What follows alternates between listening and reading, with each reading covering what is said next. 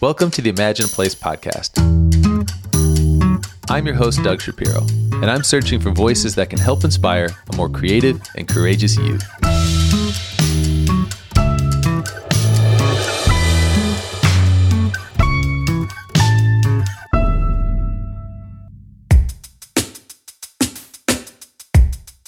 There are certain people I meet, and I'm thinking, okay, I cannot wait to introduce you to our audience.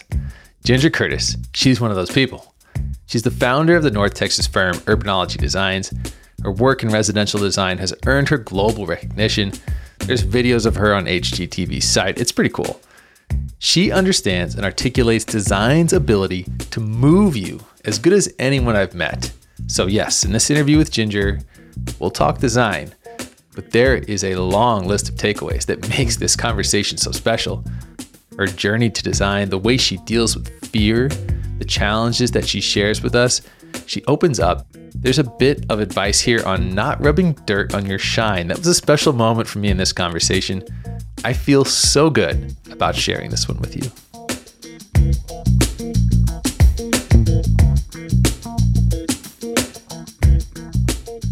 Your life has been anything but ordinary.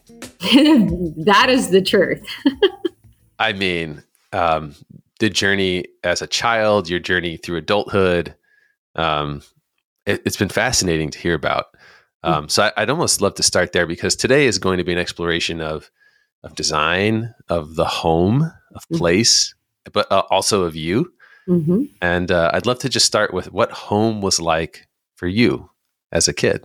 So, home for me as a child was a little bit traumatic, and um, I, I, grew up in, in an abuse, abusive home. Um, I was one of seven kids, and my mom and dad were in, incredibly overwhelmed, and there was just there was even a lot of neglect that was happening, and so I was I found myself often kind of left to my own devices and imagination, and and wanting and longing for just a little tiny corner of order in my world to control something because everything else was always seemingly out of control.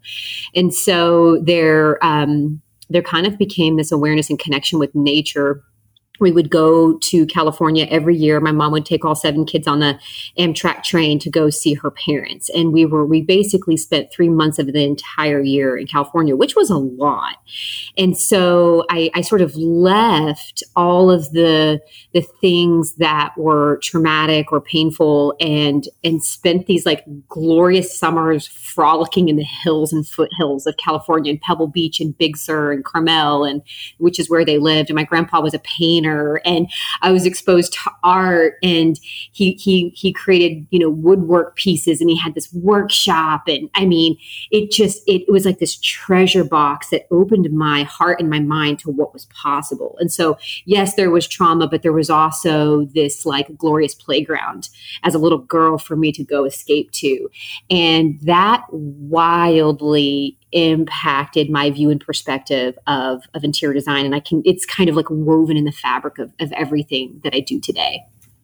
Wow. I mean, that, I can't imagine what that would be like that summer away and then that eventually ends. You come back. It was hard. That, mm-hmm. I, I, mm-hmm. can't imagine. Um, it was really, it was a real difficult challenge. And then over the years, I would start to see something, a, a, another shift happen.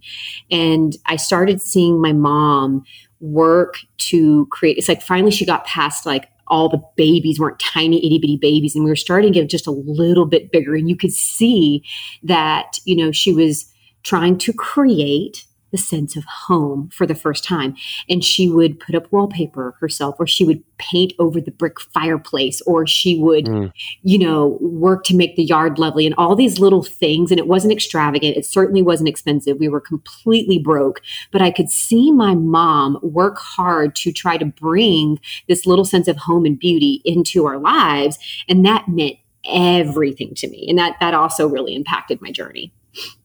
Now you were not the oldest of seven, but you were one of the oldest, right? Mm-hmm. I mean, you were you were the second oldest. Okay, mm-hmm. and I mean, w- how, how did you help your siblings and how, how was your relationship with your siblings? I love that question because growing up with siblings was one of the most impactful journeys of my life. We were almost all a year apart, if you can believe that. And so at one point, my mom had six teenagers in the house all at one time. And there was never food, just a lot of kids because you couldn't keep a gallon of milk. Um, but you know we we became each other's best friends. We survived some trauma together and all sorts of things and we sort of linked arms. Now don't get me wrong we absolutely fought like cats and dogs. I mean every other day we were trying to kill each other but but there was definitely this deep you know um, this deep bond that was forming. And as the second oldest i looked at my siblings as like like the little chicklets and I was the mother hen, like the second, because I could see my mom was drowning. The youngest of the seven kids was born mentally disabled and handicapped. And it was like, just there was no time, not even anything to just invest in us. Rightfully so. She was overwhelmed and didn't know what to do. She had no resources and she's trying to keep together this little family. My dad's a workaholic. At this point in our lives, he was incredibly abusive. I mean, it was it was an unhealthy environment. And so I looked at my siblings and um and it was it was a, a, beautiful distraction for me to be able to like sort of rescue them so into their lives be very motherly and you know and I, it was from that that i always knew i wanted a you know a giant family. I thought i was going to have 10 kids. I only wound up with five which is plenty. Um, but it yeah the the sibling dynamic really uh, impacted my life what happened between uh, childhood and starting a business? Because you didn't start a business right away. I mean, right there there was a, a time period in between. Did you feel like you were always connected to place and design mm-hmm. in those in between moments, or was there kind of an aha moment later in life? There was actually both. Um, there, mm. the aha moment came later um, after I had had my last kiddo, and I had just finished a long battle of cancer treatment. But but really, what I realized um, leading up to the kind of like the light bulb moment was it was always there. I mean, I look back at my childhood, kind of what we were talking about earlier, and you know, I had this little corner of the earth that was mine, and it was Ginger's room, and I made my bed every day, and the pillows just were placed so perfectly according to me, you know, and the way that I laid everything out, and I I was the only I was the only kid in the house who like decorated my walls. I put like like you know I had this giant um clock but it was it was in the shape of like a wristwatch. So it was like a wristwatch clock and it was you know maybe two or three feet tall. It was absolutely hideous but like i thought it was super cool. And it was a form of decor in my room and things like that. And so it was it was creating this uh, this order and sense of beauty that i really connected to. And i didn't understand as a child how much i needed it how mm. much it was giving me um, a reprieve and a little sanctuary to just heal from some of the things that i was facing facing in life. And I would I would find myself throughout um, my adolescent and young younger years, like continuing every single place I went. I remember living in an apartment. You know, well, you don't you don't improve your apartment. It's a rental. Oh, well, I did. I switched out every ceiling fan, every toilet seat. I got rid of the plastic, like hot cold knobs, you know what I mean? The really janky ones and put in a beautiful yeah. chrome faucet. I mean, you know it was it was definitely you know in me but i could i was so far from being able to articulate that there was um, really i think a life's calling and a bigger desire behind all of that. To me it was just innate and i was just it, it was um, i was just doing it without even realizing. And then one day the rubber would really kind of meet the road and and i would i would really kind of understand that i was going to step into a calling. Mm. I mean, I do feel there is a mainstream disconnect that when you're investing in place, you're investing in something. When really you're investing in yourself. Oh, I, I love that. And that's exactly true. And I wholeheartedly believe in it because we, you know, we know our environments wildly impact how we live. And so to be intentional about our environments and have the freedom and the permission to lean into them in a way that is meaningful really can't be understated. Yeah. All right. I want to jump into a different chapter now. Okay. okay.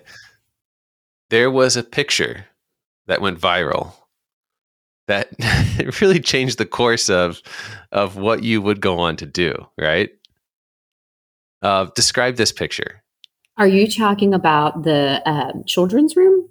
Yes. The Scandinavian children's room. Well, this is a funny story. I'm um, was the first year in business. And it was it was just me. I felt like a little girl walking in her mom's stilettos like just super not an ounce, great depiction. not an ounce of confidence. And i i just felt like i was wobbling you know and every step of the way. Um, but i was still of course pulling pouring my whole heart into whatever my hands were going to touch. And i created this little kid space. And it you know again I, I i i am like zero on the radar of anything, like even like five notches below that. Okay. And I designed this little kid space and it's sort of this of Scandinavian, really bright, airy, almost like this treehouse vibe. There's this, it's on the second floor. There's this giant tree through the window, and the bunk bed is floating, and it's it's got maple wood floors, and the bed was made out of the same material, and it's just incredibly unique and bright and airy, and just a way different color palette than you would expect for a children's room. And it became the number one most popular children's room in the entire world on Houzz, and it was refeatured in almost every country in every language. It was it was crazy, and they were like, "Who is this? Who is Ginger? Like, and where is North Texas? And where is North Richland Hills? And you know, and um, it, it kind of gave me just like the smallest amount of, of street cred, you know, and um, and and helped sort of launch me to the next step from from there. Well, it's a beautiful picture, first of all, Thank and uh, all you have to do is Google your name, and it'll show up somewhere in the images. Um, yeah. uh, and a really cool use of material, um, really clever use of the bed, and it had the, the you know the uh, almost sort of industrial wheels. Yeah, it was on the bottom bed. Yeah, it was on casters, and the top bed was floating. And that was such an example of just being completely unrestrained. I wasn't trying to design to please anyone.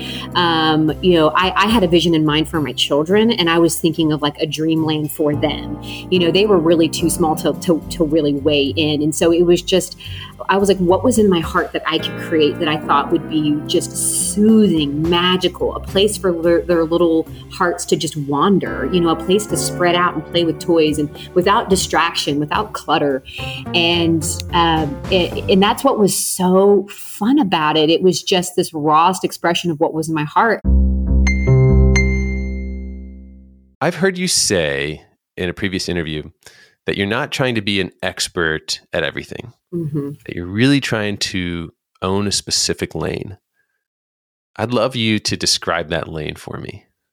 Yeah. So um, I would rather tackle a few things in my life and do them extraordinarily well to, to whatever the capability and capacity is within me to do that than to spread myself so thin trying to you know you you chase two rabbits you catch zero mm-hmm. you, yeah. you, know and and i'm like what what am i really after what are what are my goals and and what would happen if instead of chasing all these different things and having just so many distractions even goals even good goals can be distracting what if i focused on the things that i felt like were you know just god-given strengths abilities that that i enjoy that i know that i possess or even same for my team and i were to focus on those to refine, to hone, to get better, you know, and and what what I have seen come out of that is super strength arise mm. and like the dust is covered off and there's this you know there's just gem that's been sitting in there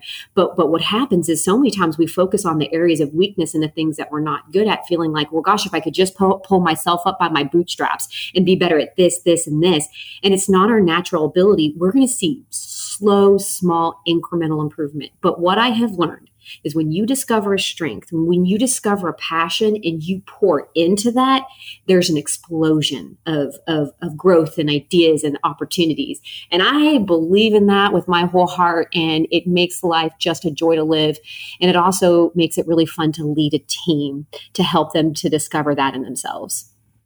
Yeah, I can imagine when you feel like you've gone over that hump and you understand what your strengths are when you can help other people do that that's probably you know a, a, that next amazing feeling.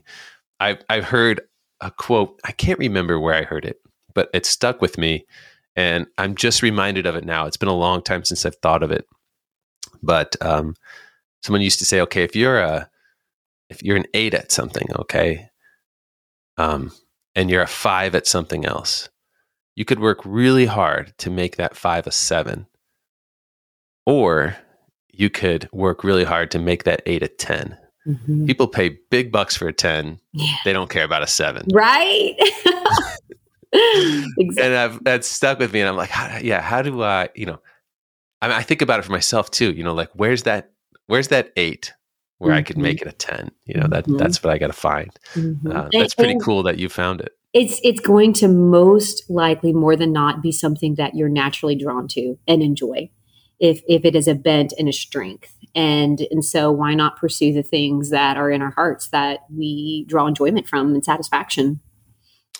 Now, there was a moment as you were pursuing your strength where it was overwhelming for you, right? I mean, you had five kids, mm-hmm. you were you were in decision mode. You know, how do I get how do I run a business and a family?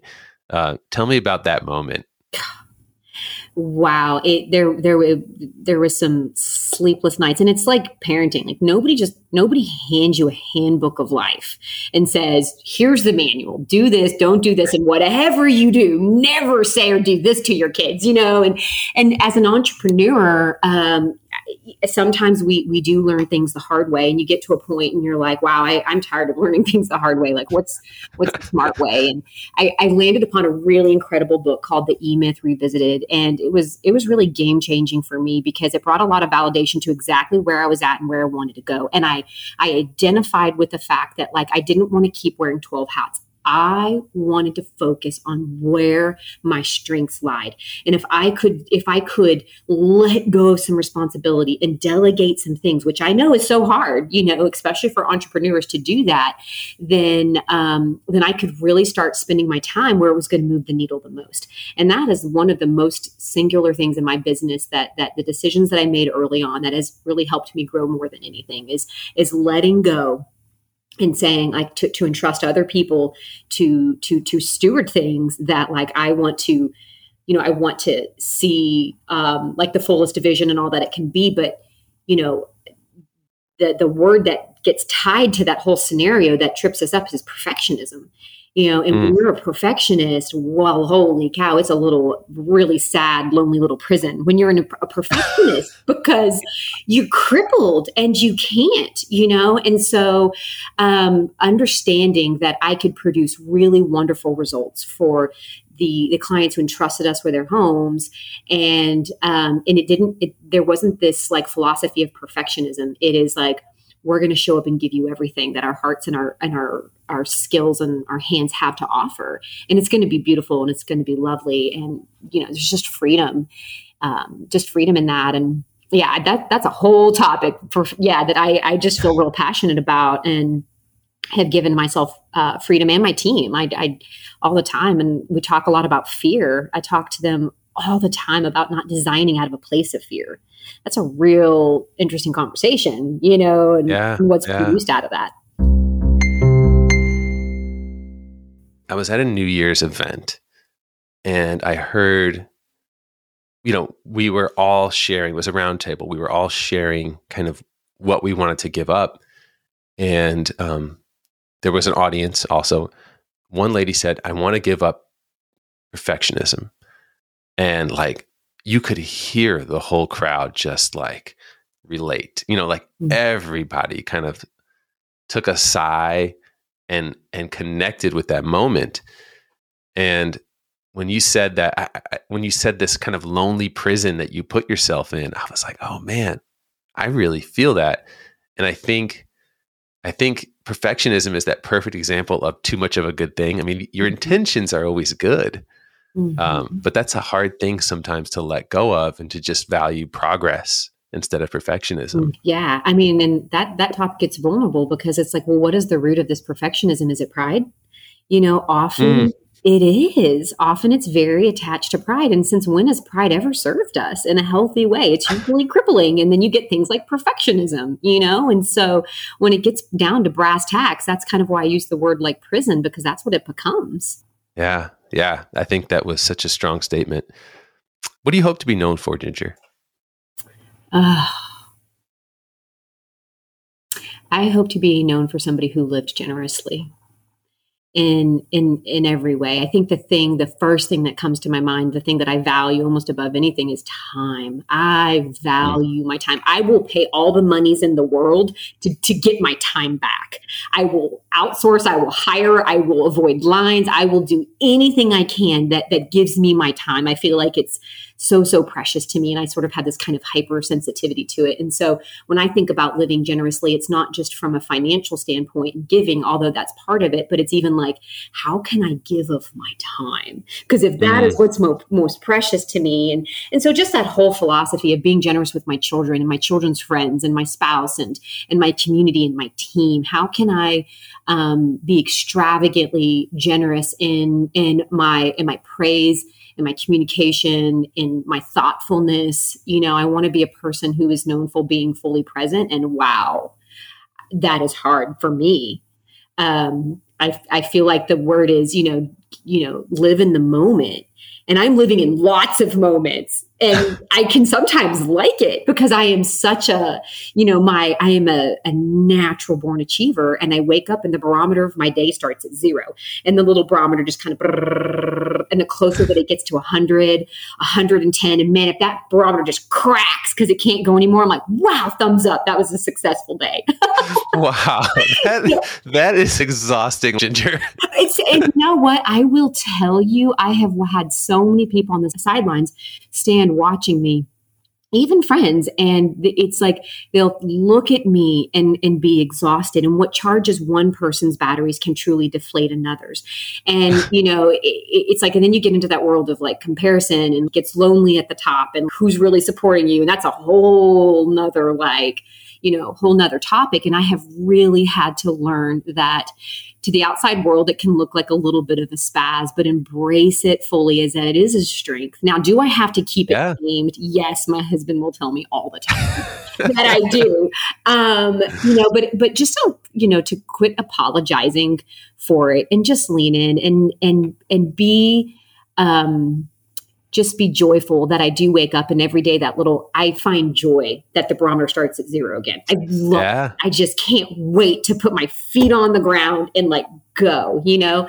Yeah. Yeah. I love how you said to not to apologize for it, whether you have that, you know, high achiever motor or not. If you've got it, you don't have to hide it either. Yeah. You know, go do go do you. Go go do or maybe maybe you you you're extremely intellectual and you feel uncomfortable because you say things and you do things that that look different and are framed differently than how other people would do them. And i feel like sometimes we rub a little bit of dirt on our on our shine so that it doesn't shine so bright because we don't want to make other people uncomfortable you know?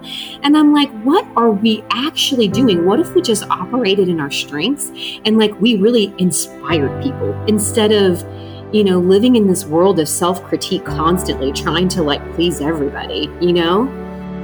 Yeah man i had goosebumps when you said that uh, I mean, I, I, I think so many people are going to relate to this conversation. Rubbing a little dirt on your shine. I, I, I where do you come up with maybe this is a texas thing i don't know or a ginger thing but you've got you've got all the right words i did it for years i just i remember the day and i caught myself and i was talking to a girlfriend and i remember trying to describe something and I, and I was working on something and, and it wasn't even it was a birthday party. And I re- for one of my children and I man talk about letting the creative juices flow. I just it's like kid in a candy shop for me sometimes. And I remember trying to describe it and I kept trying to like dumb it down and make it sound dull and less and less and less because I didn't want to face the judgment of like, oh, well, look what you did. You know what I mean? And, yeah, right. and I, I realized I had done that like throughout my life in different areas of just like Ginger, just tone it down. Right. Like, yeah. you know, whatever, whatever that looks like.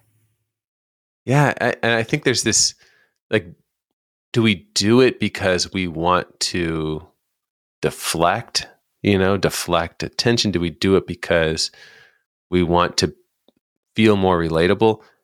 When in actuality, we're probably missing an opportunity to inspire someone else. It's 100%. Um, yeah. 100%. Drew, I feel like for me, you know, each of us, I think that's a really good baseline right there. But I think we're all we all have our unique filters for what we've faced through life. And I faced a lot of rejection in my life. And so there was definitely some of this like um fear of rejection that was being filtered through that, you know, like rub a little dirt on my shine type of thing because I had been rejected. And, you know, and and each of us have our things. And I think if we can identify that and and say, wow, like that's actually not serving me and it is not serving the people in my life, you know, it's it's powerful. It is. It is. All right, let's talk about your book. You've got a book, Beauty by Design. It is 2015, right? Mm-hmm. Are you working on another book. I'm just curious, what was that process like? Is it hard to write a book? Is it yeah. easy to write a book? Yeah. Take us through it. It was the most difficult thing I've ever done in my life. And wow. I have faced, you know, back to back cancer battles with myself and my daughter. And that's that's saying a lot. And I could not believe the stretch. I, I just was like, I'm stretched so much, I'm going to break. I'm digging so much, I'm going to fall in that, that hole and never get out. I mean, it was an intense process of articulating, first of all, things that felt innate to me that I didn't know how mm. to describe. That was a massive challenge. I, like, you don't even, I didn't even realize you know what it would really take and as i got through the process i you know I, it, it was so hard and but you know what some of the things some of the the things that are worthy of doing usually are very hard in this life and uh, i'm very proud that i did it um, i'm proud that it's something that my children can look back at and be like mom did this and this shares her story in her life um, so in a nutshell, there you go. It was it was real real hard. what what did you learn about yourself through that process? Mm, I learned that I, I, I I do have a voice and that I can articulate. And I think for a lot of times, and I'm going to be totally vulnerable, I still feel attacked all the time that I have nothing valuable to say. And I, I struggle with that. And, you know, writing the book was such a stretch to be able to, because it was this constant voice of like, just stop. Nobody wants to hear what you have to say. It's not valuable. We don't need one more thing in the world for this or one more this. And constantly pushing past that lie really um yeah. in coming on the other side of that just it, it gave me this new sort of um almost permission to to be okay with with sharing uh, and that I that I do have something to offer and I do have something that I deeply want to share because my my experience I, I, look back on the things that I've I've faced and the traumas and the trials and the growth and I think that um, every time I can share that story it it can not only encourage somebody else but it feels honoring to like what was overcome and I don't want to soon mm-hmm. forget because it's really what helped forge my path forward. Yeah, and I mean, I I can't imagine um, the vulnerability that you might have felt putting this out there, even after it's complete. You know, it's kind of a piece of yourself out in the world, and it's it's amazing. Someone as talented as yourself can have these feelings. It just shows you how I don't know how human you are and how human we all are. Yeah. You know, despite how how how much achievement you can have in your life mm-hmm. you know yeah and it, um, it, there was there was no magic bullet I, like i said I, I still have moments and i'm just and i struggle with it just you know like um i'm i'm afraid to share sometimes and and it, i know in my heart that that's not true and so the, the book again really was some breakthrough in that area but i i feel like i have more breakthrough and and i'm okay with that um, I'm okay with putting in the work and doing the hard things. And I hope to be a different Ginger Curtis in five years from now than I am today, like wildly different. I hope I am. Because if I'm not, then what have I learned?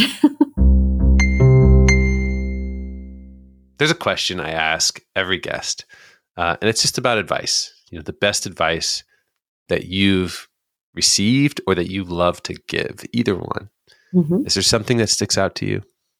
So I would say this is going to sound a little interesting at first, maybe, but like the obstacle is the way. I hmm. think so many times we're faced with obstacles, especially in the culture that we live in, and we can size it up and make a decision and either crumble or shut the door or I think more often than not stay paralyzed in, in a place and time because we're, we're not going to make a decision or we feel like we can't. And what I have learned in my life is that really the obstacle presents the opportunity and it forces you to think outside the box. It forces you to think crit- critically, creatively. And I can look back on countless you know moments in my life where i faced a massive obstacle and what came out on the other side was so much better than just easy street. You know it's like oh we just don't want we're, so, we we, we live in fear. Something bad's going to happen or what if this? And we're kind of holding our breath. But if we if we look at the future with optimism and um and a reality that like the rains will come they are coming and, and, we're prepared for it and we look at obstacles differently then we don't have to live in fear. We don't have to live in terror. And i know that sounds a little bit dramatic but i think that like fear is real in in our mm. society. And whether you're going to school or or you're you know you're working for a firm or you're an entrepreneur it can be crippling. And it, it can force you to to again stay completely stuck in this place in life. And so just simply the freedom to look at obstacles um, with um, a new hope and a new promise that you know sometimes really the obstacle is the way I absolutely love that. You are like the walking, living, breathing example of that. Um, I know how valuable your time is. We've talked about it. And so I, I greatly appreciate it. Is there anything we, we didn't cover that you had hoped to share? No, I you just did such a fantastic job. I you have a, a ability to ask really great questions, and I appreciate that so much. And it just it felt like um just felt like a conversation, you know, and I I thoroughly enjoyed it. Well, I know our audience will love it. I'm so glad that we found you.